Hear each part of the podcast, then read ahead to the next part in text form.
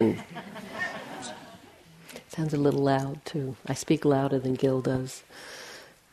So the theme for this evening is round two of Dependent Origination. Gil gave an overview the other morning, talking about the basic um, intention or teaching modality uh, behind the Buddha's teaching on dependent origination, which is basically cause and effect. When this arises, that arises. When this ceases, that ceases.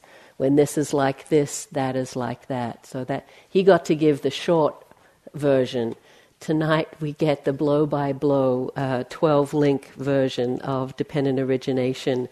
And if you want to look at your study guide on page fifteen, there are a number of quotes about dependent origination that I will be referring to um, through the talk.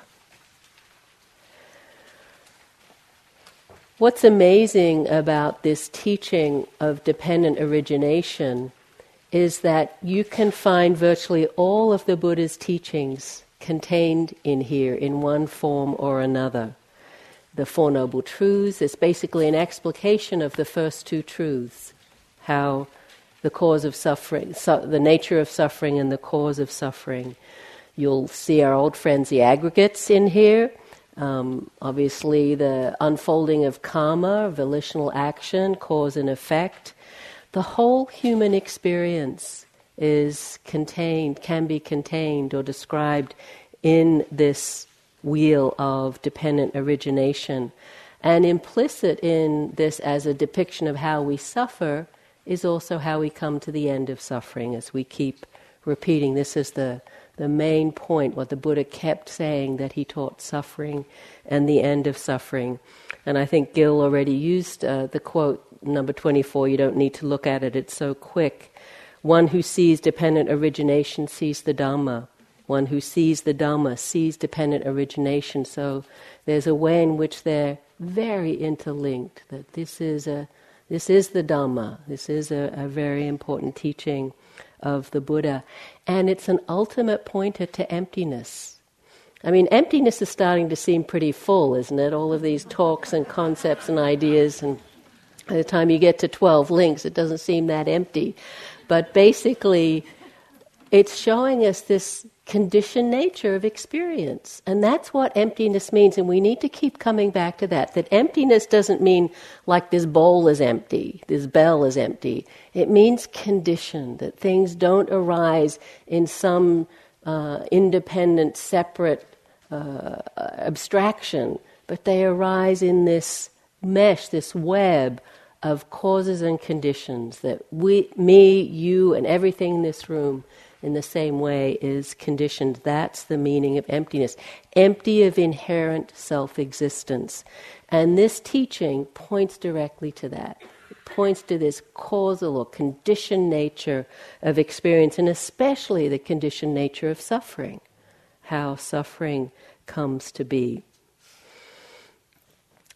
When the Buddha uh, came up with this as a way to understand suffering and the cause of suffering, he really realized how complex it was and didn't want to teach. And I've already used this quote in one of my earlier talks, quote fifty-two, where he talks about the fact that being so delight in attachment, in um, in uh, that that to to to try to convince them of anything else is really difficult. They don't want to see that. Said, this is really difficult to see, the law of dependent origination, the principle of dependent origination. If I were to teach this, it would only be wearisome and troubling for me. So I might have that feeling at the end of tonight when I see the steam coming out of your ears around dependent origination, because it is complex. Don't think if this, especially if this is the first time you've heard this or fairly new, that you you're going to get it, or even that you need to get it. This is a really sophisticated um, set of teachings. And even though it's got twelve links, which is a somewhat manageable number, you'll see within each of those links, there's depth and subtleties. So it's very complex, and it's taken me years to get a sense of it. And every time I teach it or talk about it, I learn something more about it. So really don't try to grasp it in any uh, uh, set way, but just take it in and see if there's something here that's helpful for you. Because it is difficult to understand. If you look at the next quote, it's one of my favorites, with our dear friend Ananda, Buddha's great disciple and attendant, very kind man, it said, um, but often he didn't become fully enlightened while the Buddha was alive, so often a little bit in the position of fall guy, poor Ananda. So here's another case where, thus have I heard that on one occasion the Blessed One was living among the Kurus. Now the Kurus have a town named Kurusadama. There Venerable Ananda approached the Blessed One, and on arrival, having bowed down to the Blessed One, sat to one side. As he was sitting there, he said to the Blessed One, "It's amazing, Lord, it's astound- astounding how deep this dependent co-arising is, how deep its appearance, and yet to me it seems as clear as clear can be." Well, you kind of have to know the poor guy's about to have the rug pulled out from under him just any time someone says it. The Buddha says, don't say that, Ananda, don't say that. Deep is this dependent co-arising, and deep is its appearance. It's because of not understanding and not penetrating this Dhamma that this generation is like a tangled skein, a knotted ball of string, like matted rushes and reeds, and does not go beyond rebirth, beyond plains of deprivation, woe, and bad destinations. So it's difficult. Even Ananda didn't really get it, even when he thought he did. So let's all give ourselves a break when we contemplate this teaching. So as I said, it, it, it can seem complicated. It is complicated, let's face it. But the thrust of it is this cause and effect. When this arises, that arises. When that ceases, this ceases. When this is like that, that is like this. But it's another example, I mentioned this earlier, of the skillful pedagogy of the Buddha of helping us to deconstruct experience. Remember I said when something is, is solid, we can't have a way in. We can't really begin to understand it, to know it intimately. It just presents this solid facade. But you turn it around this way and see the the individual uh, components, and then it's possible to get to understand each one, have a, a relationship. There's a way in, and the twelve links are a lot like that. There's a huge amount one could say at this. I teach this at Dedicated Practitioners Program, where we have a three and a half hour set. Actually, we have two three and a half hour sessions on it. People give, I give day longs on it. Uh, people give week retreats on it. So to do it justice in an hour, this is like the Cliff's Notes version of Dependent. We're going to whiz through it, so it's going to seem like a lot. Again, I trust the osmosis version of um, Dhamma, Dhamma learning. Just sit there and let it in, you know, don't try to figure it out or uh, understand everything. It's too complicated. So you you won't get it just from one talk. It, it takes, you know, years to really penetrate. So I'm saying all that to give myself an out. If you don't understand, not my fault. So, so yeah. Yeah, lowering expectations, thank you. So I did prepare a handout. I've used this uh, a number of times when I've given um, this teaching, because there's um, on one side with a simple circle, there's a, a, a way I simplify dependent origination. But let's start with the more complicated side. This is a, a line drawing of what's called a tanka. Many of you probably know these are tankas here. Uh, they're t- you know we call them Tibetan art. They're, they're not really art. They're teaching tools. And they're very serious teaching tools. And, and this is one called the Bhavachakra. Bhavachakra, Tanka, means the wheel of life. And usually it's very colorful. I actually meant to bring ours tonight, and I said to Guy, I should bring the Tanka, shouldn't I? And I forgot. So maybe tomorrow I'll bring it, and you can see a full color one. But they're often very similar. It's hard to find one that will reproduce like this, so this one's not great, but it, it's basically okay. So what you see is a, is a... a fierce being holding this circle. And the being there is Yamataka, the Lord of Death. He's got his fangs and his uh, crown of skulls and his fierce eyes and his claws and everything. But what's interesting, and I meant to look this up because Gil said something, what he's holding, I always thought, you know, he was holding some representation of life, you know, some depiction. He's holding a mirror. What did you say about a mirror the other day? I wrote it down and I wanted to include it in my notes. You don't remember, do you? No. What did Gil say? Something about practice being a mirror. And I thought, oh, I should use that in dependent origination.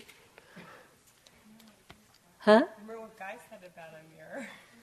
No, it was, wasn't that. It was Gil and practice. Anyway, okay, lost it. So he's holding a mirror. Isn't that, you know... The mirror is just reflecting the truth of things, the way things are. At the center is uh, three animals, a rooster, a pig, and a snake. And they have their, each one's tail in the other's mouth. So they're just kind of locked in a circle. So what do you think the rooster, the pig, and the snake represent? Greed, hatred, and delusion. Which, which?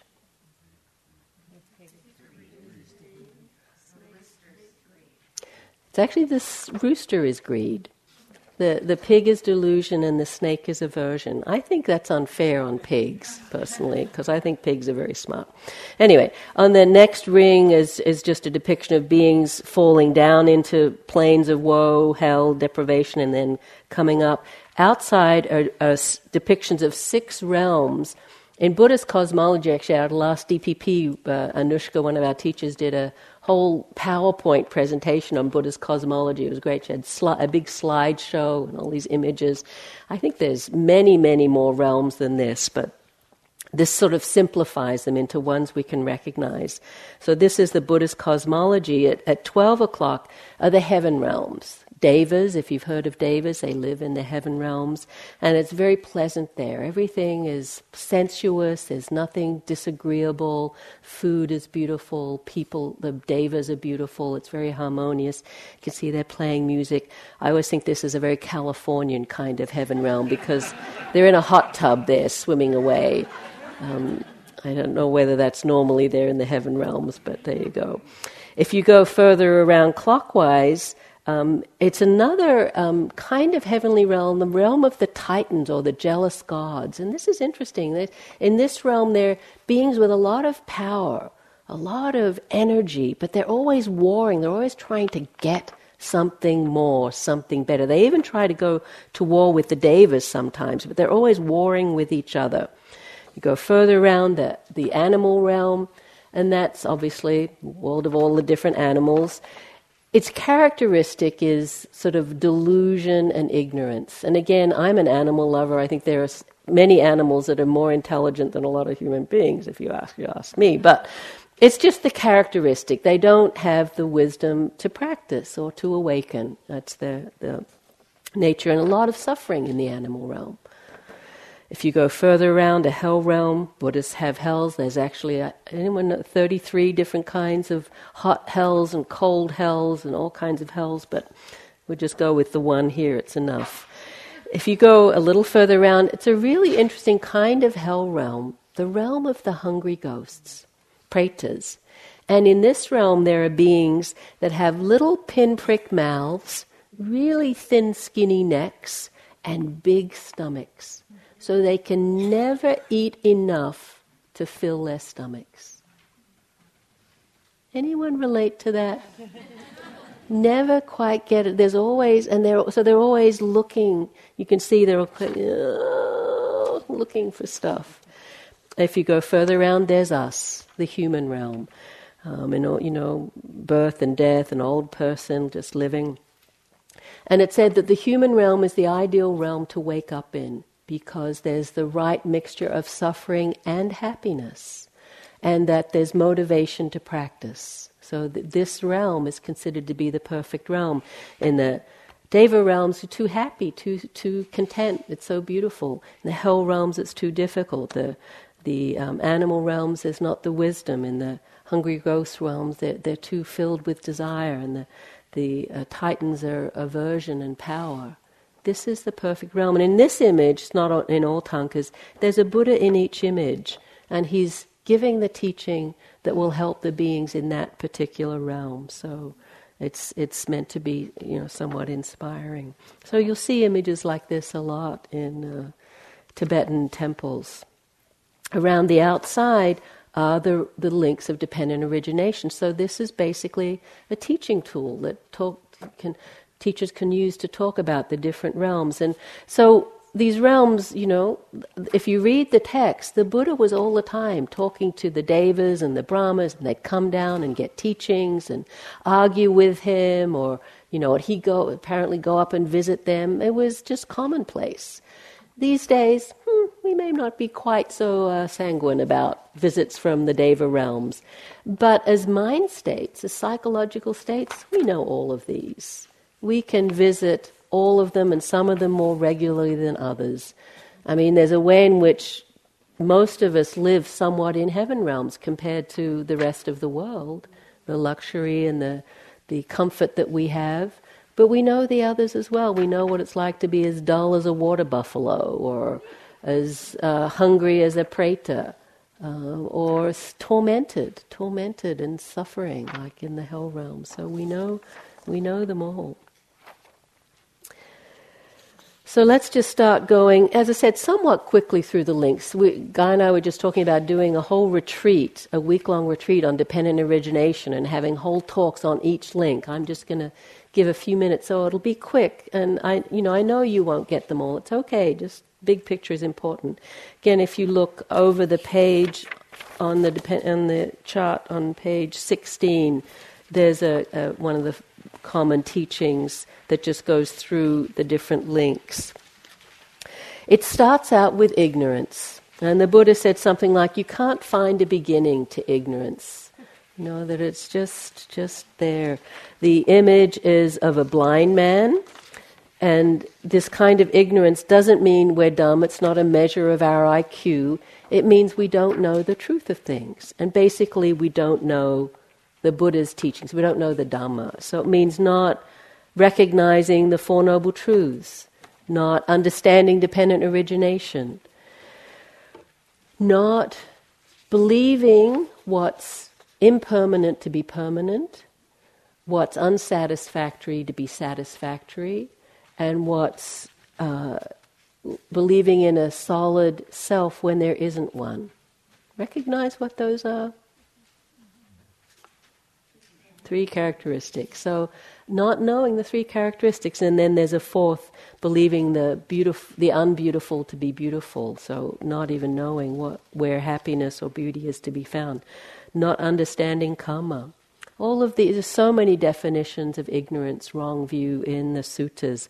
Where, you know, wrong view just when we're holding on to opinions, deluded by our views and opinions, thinking we know what's right. We talked about how perception conditions our view of the world and makes leads us to hold on to all of these different opinions. I love this teacher, Byron Katie. Many of you know her. She does a uh, she has a book called Loving What Is, and her main thrust is what she calls the work, where she asks these four questions. And you, you come up with some statement of, you know, what I know to be true. They really hurt me, or he shouldn't have done that, or I'm too much this way. And her first question is, is that true? And you go, damn right it's true. You know, they shouldn't have said that, or they owed me this, or they didn't do that. But her second question, is it really true? And she really pushes you. Can you know inside and out, upside and down, today and forever, that that statement is true? And there's not many people who can hold on to a view in that case. It's really skillful. And then she tells you to turn it upside down, and then who would you be without that thought? And she kind of really challenges how we hold on to these views. We, so much of our life is acting out of ignorance. But the problem with ignorance is we don't know it. I mean, the very challenge of it, when we're deluded, we're deluded, so we don't know we're deluded. I mean, how much of your life can you look back and go, what was I thinking to have made that decision, or been friends with that person, or gone on that track? I mean, when I was thinking about this talk, I think, what could I say about delusion? And, my, and it's like, where would I start? You know, so I thought of this one story, because, you know, as I said, you could tell so many, but back in my twenties, so you make it long enough ago, hopefully you can assume that I've learned something since since then.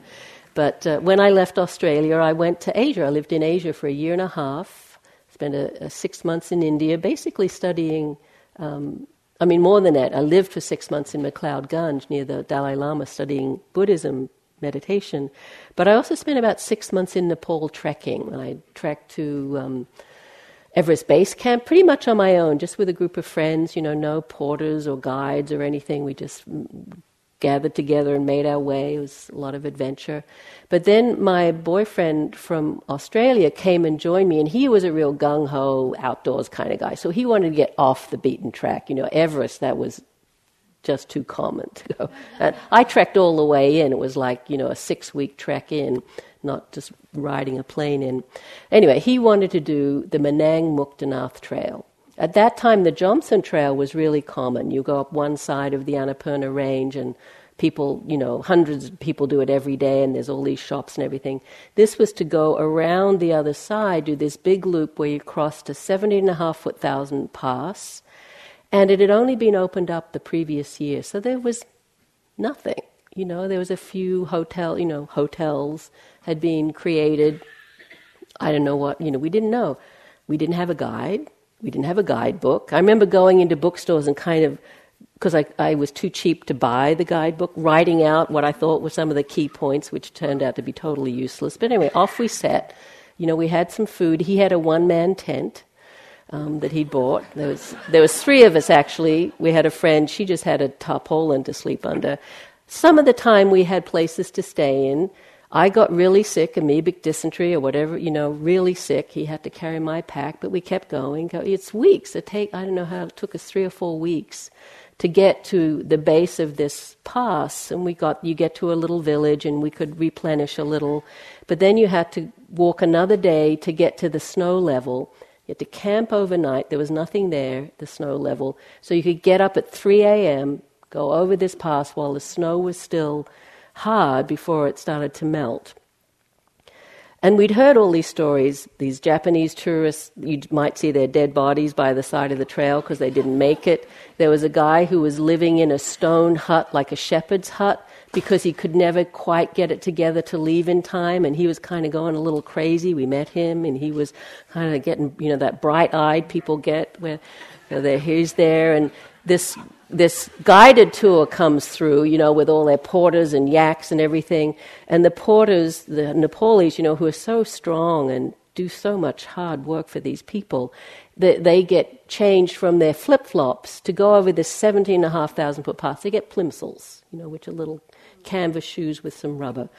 My shoes weren't waterproof. I had to put plastic bags on my feet, on my so- over my socks so that my feet wouldn't get wet. But that's nothing. All that. As we were camping that night, Clive started to get a little delirious. Just not quite, you know, he's usually very efficient, camped, we've camped a lot together. And so I start thinking, oh, altitude sickness?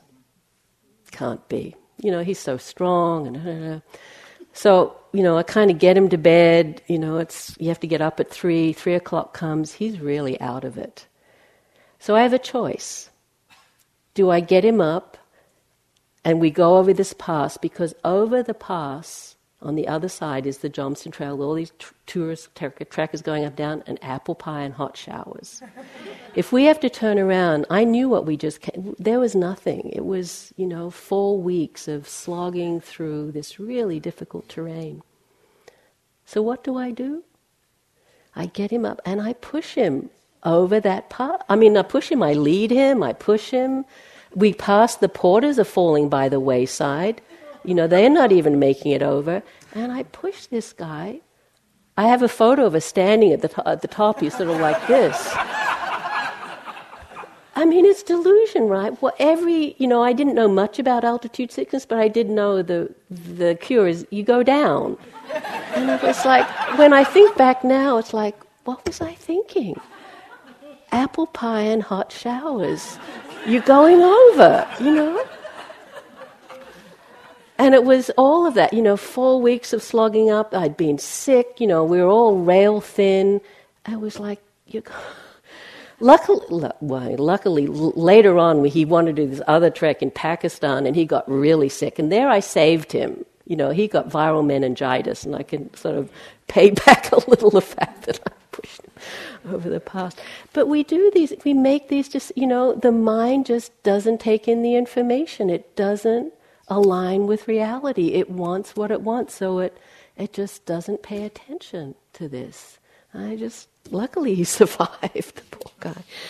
This is delusion, and it's why it's at the start. It leads us into all of these ideas and formations about life and ourselves and existence. So delusion, I'm sure you all have your own stories about that. Next on the list is sankharas, volitional formations. So our old friends from the aggregates, at least we know this a little, right? It's the contents of our mind, um, especially volitional contents. What's not volitional? That's a good question. Hardly anything. You know, it, it, even though the th- thoughts can seem like they're random, they're conditioned. They're coming out of our experience and our tendencies, our personalities, so all of, all of the memories and conditioning and everything. This is the realm of volitional formations, and the image is a potter. Great image, taking a, a, a lump of clay and making it into something. This is how we kind of make our personalities, you could say, through this um, volitional formations. In Dependent Origination, volitional formations includes body, speech, and mind. In the aggregates, it's pretty much mainly mind, I think, but here it's definitely body, speech, and mind. So it's a whole realm of karma, too. So that's why it gets complicated. That in and of itself is a really complicated link. Then we come to an interesting little section. The next one is consciousness. And this is, again, our old friend from the five aggregates. I got a lot of notes from people about consciousness. I'm not going to answer them. It's too complicated to write in a note. Hopefully, what Guy said yesterday, he talked more about consciousness. Just to say again, it's just the simple knowing. Um, I was at a D P P retreat a while ago with Thanissaro Bhikkhu, who I've mentioned, one of the great scholars, very well read and practiced. And he, I forget what he was teaching, but I asked the question, Tanjeff, as you call him Tanjeff, can you tell me the difference between vijnana, citta, and mano? And these are three words that are different kinds of mind. And Tanjeff, who, you know, knows everything, said, I really hoped you wouldn't answer that question. Because it's complicated. You know, as soon as we get into the realm of the mind, even neuroscientists don't really understand how the mind literally works. I mean, they know neurons and synapses and firing and everything, but that we create this world through our mind is mysterious. So don't try and figure it out. Consciousness is just the knowing at the six sense doors. Just like a dog or a cat or a deer, that basic primal kind of knowing. The next one is Nama Rupa. This is sometimes, um, some people elide it or make it synonymous with the five aggregates because it's very similar. Nama means name or mentality. Rupa means form, if you remember from the five aggregates. So it's name and form. And it's, it's got the Rupa section and then some mental characteristics, some of which overlap with the five aggregates. But it's a little bit of a different list. Um, and the image is two people in a boat. It's kind of Nama Rupa go together, two people in a boat. Um, the mentality part are things like feeling, perception, intention, contact, and attention. And so it repeats some of the things that are earlier or later in the chain. It's a little bit of a mysterious grouping here. People often struggle over this.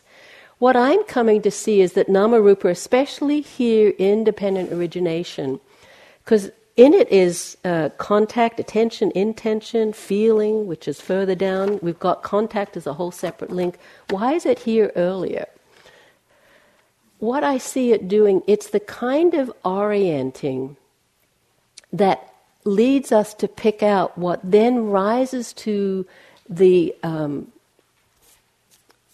what's rises to the level of a contact happening that we really respond to. It's like the little antenna, the radar that are out in our environment. And contacts are happening. As we said, perception is a universal mental factor happening all the time. And little contacts happening all the time. But then one arises that we go glom. And we'll get to that a little later. But it's so it's kind of the orienting. So we've got consciousness is that bare knowing. The Nama Rupa is orienting. That, and then the six sense bases. Again, we've talked about this, eye, ear, nose, da da da da. This is what consciousness is operating on, the, you know, ear consciousness, eye consciousness. So this is a little grouping of things. Um, and the image usually is a house with six openings, maybe five windows and a door. So we've talked quite a bit about the six sense bases. So there's this little grouping that basically is the human experience. We've got all this mental and physical stuff going on, and then there's contact. Something happens. Um, in the image, it's a man and a woman embracing, or a people, two people embracing, who knows who they are. Um, so it's meant to be intense. The, you know, the kind of contact is intense. Something happens at one of the six sense doors, or perhaps many of the six sense doors. The next in it in the link is feeling tone, vedana. Again, one of the aggregates, pleasant, unpleasant, neutral. The image for this is really interesting. Can anyone see what that is or know what that is? It's different in different tankas, but this one is particularly striking. Someone with an arrow in their eye. So whoever did this is wanting to say, pay attention to this. This is important. You know, that's pretty pretty grim, pretty graphic. That's how important contact, I mean, uh, vedana is. Why is it important?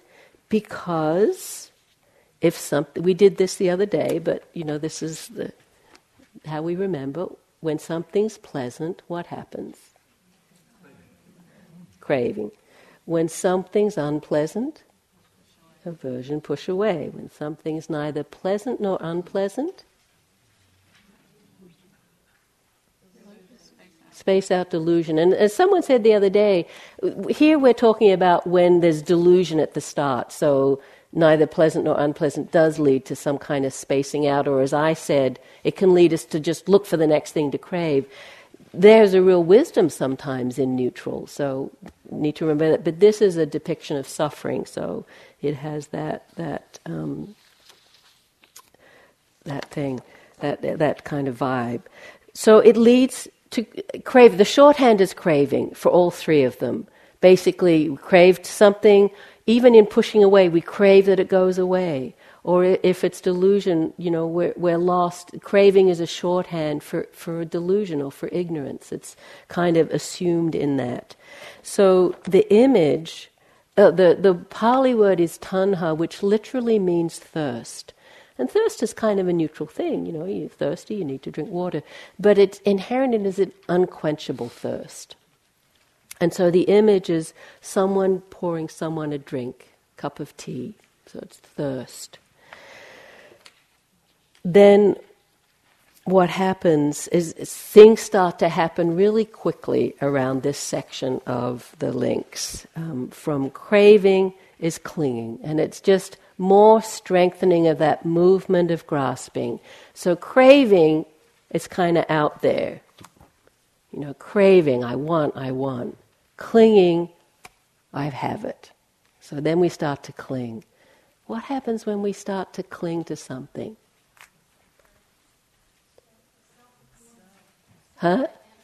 Yeah, we start, it's, it's so, it's craving, clinging, mine. Me, my striker. I'm still not going to give it back to Gil. It's my striker. So it's clinging, and it just happens so quickly we sometimes don't even know that it's happened. The image here on the depiction is someone picking fruit. Often, actually, it's uh, the monkey from consciousness picking fruit. And sometimes even in the house that's Nama Rupa, the monkey is peering out from one of the windows. It just repeated. So interesting that, you know, they have that image of monkey mind even back then. So these things happen very quickly. So from clinging to becoming, the image uh, here is a couple making love, like the, you know, the very origins of all of the becomings. Sometimes it's a pregnant woman. It's just a strengthening of the sense of self. You know, from I cling to it, then it's mine. As soon as it's mine, there's I, me, and mine, and all of the ahamkara, mamkara, eyeing and mying. So becoming and then birth, birth, and the images of a, a woman giving birth. And then we've really solidified as a person, whoever I am, a good person, a bad person, a fearful person, a happy person, a mother, a father, a daughter, a sister, a brother, you know, a manager, a yogi, a, a good meditator, a bad meditator. This can happen over long periods or can happen really quickly. Once we take birth, then all of the m- machinations of protection start to come. As soon as we identify, then there's separation, right? Because it's mine and it's me, and then there's you, and I have to protect, and all this, all this is mine, and I need to get more of it. And the only way happiness is to protect all of this. As soon as there's birth, what goes with birth? I mean, maybe there's a little space in between, but inevitably death, right? If there's birth, there's death. This is what the Buddha said again and again. Take birth, there's death. Sorrow, old age, sickness, death, sorrow, lamentation, pain, despair. This is where it goes. And so the image is of, um, it's a very traditional image of someone carrying a corpse to a burning ghat. If we haven't picked up any wisdom in that cycle, what happens? Round, merry-go-round, round we go again. It's just, there's no break. It's just, just um, keeps on going. Now, traditionally, there are um, the views of dependent origination are over three lifetimes. The Buddha talked about it. If you look again on the uh, the simple side, the first two links are the previous life. The next, I think it's seven links or so, are this life, leading to birth in the next life. And it's just like that repetition of rebirth. And there's, you know, if if that worldview speaks to you, it's very powerful, it's motivating. Um, you know, the actions that we've done in the past have affected this life. What we do in this life affects our next life. And until full enlightenment, we're going to keep coming back.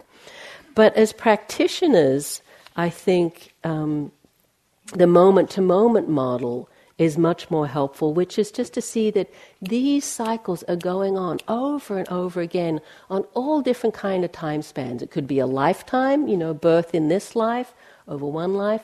It could be over years. It could be over months. It could be over days.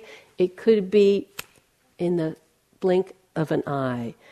Um, and what you need to, to see is this, the depiction of a circle is not that accurate. It's helpful as a as a teaching tool. If you look at the sutra, it's just a list saying when this is like this, this is like that, and these things lead to each other.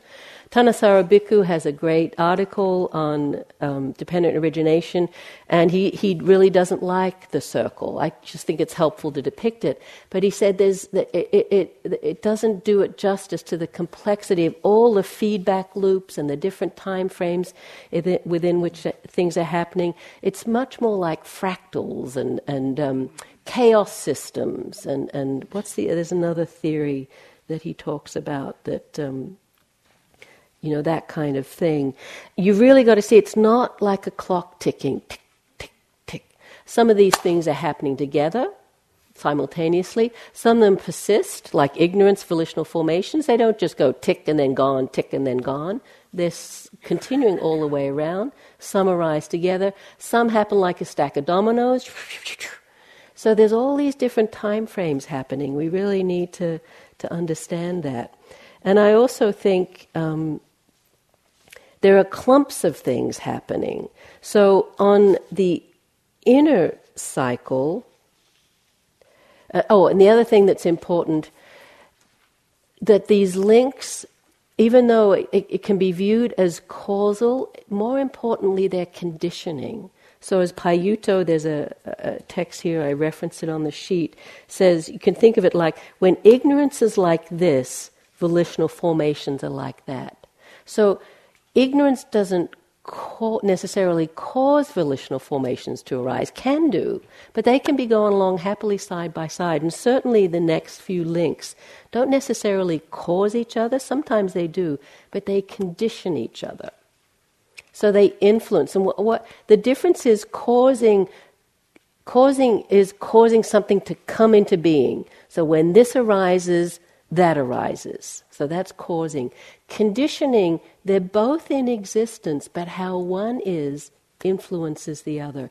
And the image or analogy that I came up with was like a light switch with a dimmer on it. So you turn the light, you have to turn the light switch on, the light will come on. That's causal. The dimmer is conditioning. The, di- the light is on. If you if the light's off and you move that dimmer switch up and down, nothing's going to happen. You can do it all day long. The light switch is on, and then the light will go brighter or dimmer. So that's conditioning. And so many of these are actually more conditioning rather than causal. So what I, the way I like to simplify this is that there are clumps of things happening. And so the inner circle of this circle is how I abbreviate dependent origination. So past causes are ignorance and volitional formations. As I said, can't find a beginning to ignorance. You know, until we're enlightened, some degree of ignorance is going to be present, and hopefully it's getting less and less, but it's still there. So it's influencing and shaping our mental, physical formations, our ideas, our perceptions, how we relate to the world, our conditioning, our personality. But they've happened, you know, they they continue happening, of course, but what I'm talking about is that's happened, and here we are in this moment. The next three links all basically come together. I think Guy used the image the Buddha often talked about, two sheaves of wheat, consciousness and Nama Rupa, like two sheaves of wheat. You take one away, the other falls down. So they're kind of arising together. And basically it's just saying, it's a human being. I've got a body, I've got consciousness, I've got the sixth sense doors happening, and I'm paying attention. I'm awake, I'm alert. I don't know how much dependent origination happens when we sleep. You know, maybe in dreams, but it's a saying, this Nama Rupa is, I'm paying attention. I'm looking around, you know, I'm engaged with my world. So those three things, you could just say, that's just being a human. You don't need to understand what Nama Rupa is. You're, you're awake, you're alert, things are happening. And then something, an event happens that's strong enough for us to connect with it. It impacts us. We pay attention to it. Of all the different things, you know, in this room, so much in this room, but something happens that's strong enough that we notice it, and there's a feeling tone associated with it. So now it gets more volitional. Previously, so ignorance, volitional formations, as I said, can't change. We can, how we respond in this moment can affect. We can't change what's brought us to this moment. We're awake, we're alert, something happens. Feeling tone. Even though it's conditioned, we can't in the moment change how it seems to us. With mindfulness, we can work with it, bring more equanimity, but in the moment of something arising, it has its feeling tone. It's inherent in the experience. It's not the experience. As I said, it's conditioned, so what's pleasant for me could be unpleasant for you, but in the moment it has what it has. So now it's more volitional. This is where, and traditionally this is where it's said we can break the chain between feeling and craving. If we can just recognize, oh, this is pleasant, well, this is unpleasant, well, this is neither pleasant nor unpleasant, it's said to, that, that, that the whole rest of the wheel can just fall away. Some, once, once we get to craving, it's really hard, really hard not to cling. It's really rare to have a craving and then go, you know, no, I'm not. It happens, doesn't it? You, I mean, you probably all had that, like reaching for the third cookie and you're like, no. So that's an example. If you've gotten to crave, you've gone past contact, feeling, craving. You've even had two, so you're doing pretty good. But you, you're like the third one, no. You break the cycle. right there. But often these that, that next section, the response happens so quickly that it's a blink of an eye, and we're right there, born as the person who ate too many cookies, or who, you know, said what they shouldn't have said, or whatever it is. So it's said that that's the main place. But I don't think it's the only place. I think wherever we bring attention to, we have the possibility of breaking the chain. Even if we've gone all the way round into birth and suffering, as we've said repeatedly, suffering is a doorway. If we can learn from that suffering, we can wake up. Christina Feldman says, to me, the significance of this whole description is that if we understand the way our world is created, we also then become a conscious participant in that creation. The Thai meditation master Buddhadasa Bhikkhu describes this wheel not as the wheel of suffering, but as a radiant wheel, meaning implicit in it is the end of suffering. Anywhere you wake up, you can actually have a choice about this. And in some ways it's really simple, and in other ways it's really complicated. But as I said earlier, this deconstructing is sort of like the aggregate. So here's another whole list. If if the mindfulness is there, wherever, you know, it is right there at the six sense bases, and there's a sense of what we call guarding the six sense bases. So we're kind of paying attention to what we're taking in, what we're feeding. If we're, you know, the contact happens and we just stay with feeling tone, or we see the grasping and we feel the pain of it and we let go. Anywhere we can actually make a shift. And so the Buddha talks about a cessation cycle, which is if there's no ignorance, there'll be no volitional formations. If there's no volitional formations, there'll be no consciousness. That's a little tricky, but that's the point, is the wiser we get, the less we'll be stuck doing this again and again. As they say, the definition of madness is doing the same thing over and over again and expecting a different result. If we're lost in doing this repetitive pattern, we will end up in suffering. But anywhere we can bring some openness to, some training to, start cultivating wholesome states of mind, metta, compassion, other things, more wisdom, more mindfulness, it can shift. As Ajahn Sumedho says, if you start with avidya, ignorance, you'll always end up with suffering. He says, I encourage you to start not from avidya, but from awareness, vidya. He's saying awareness, it could be even wisdom. Awareness, vidya, and wisdom, panya. Be that wisdom itself, rather than a person who isn't wise trying to become wise.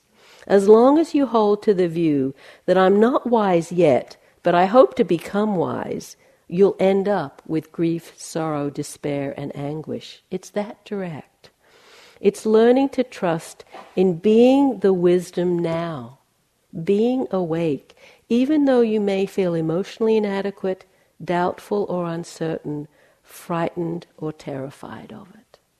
He's so great, Sumedho, um, saying, trust the wisdom now. Whatever wisdom you have, whatever you're, however you're connecting with your experience, if you can see their suffering, there's a possibility of letting go. Wherever you are on that cycle, even if you've really solidified uh, as a certain identity, the wisdom comes in, whatever that identity is, whatever this emotion is, it's impermanent.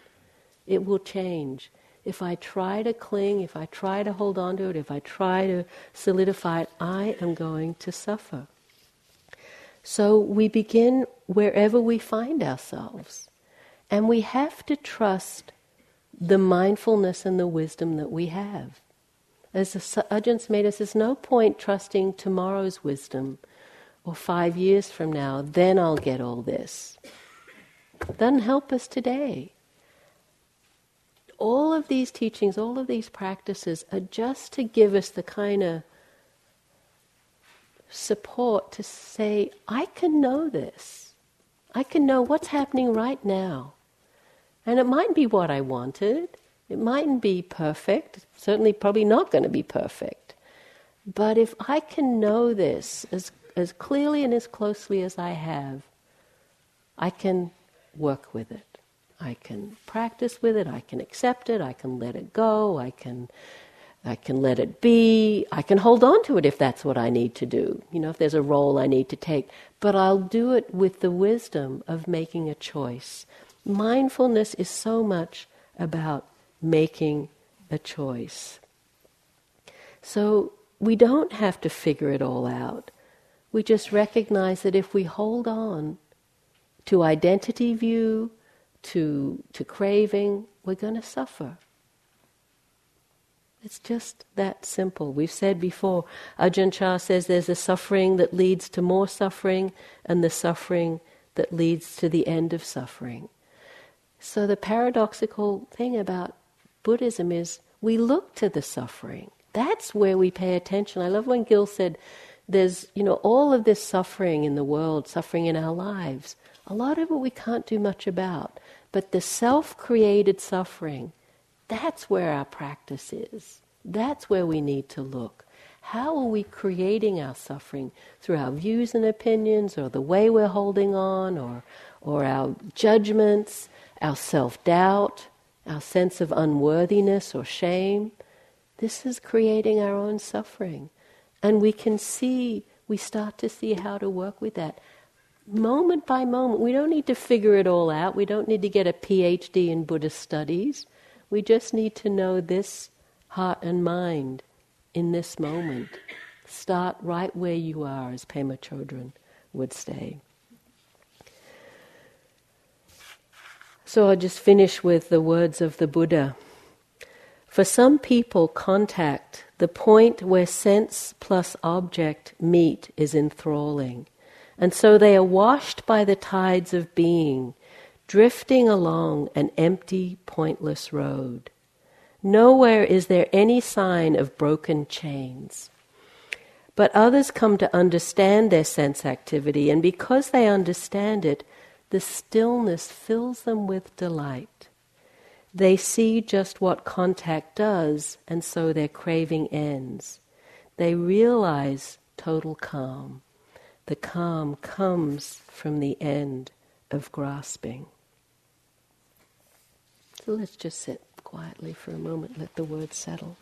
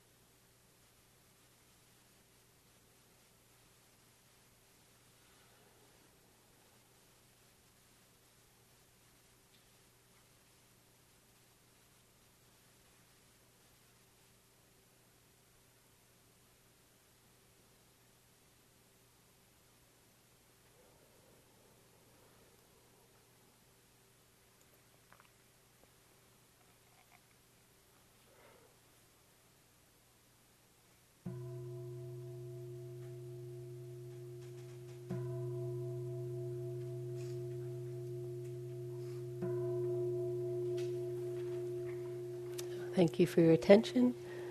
It's a little over half an hour for walking. We'll come back at nine o'clock and empty everything out with the Prajnaparamita Sutta.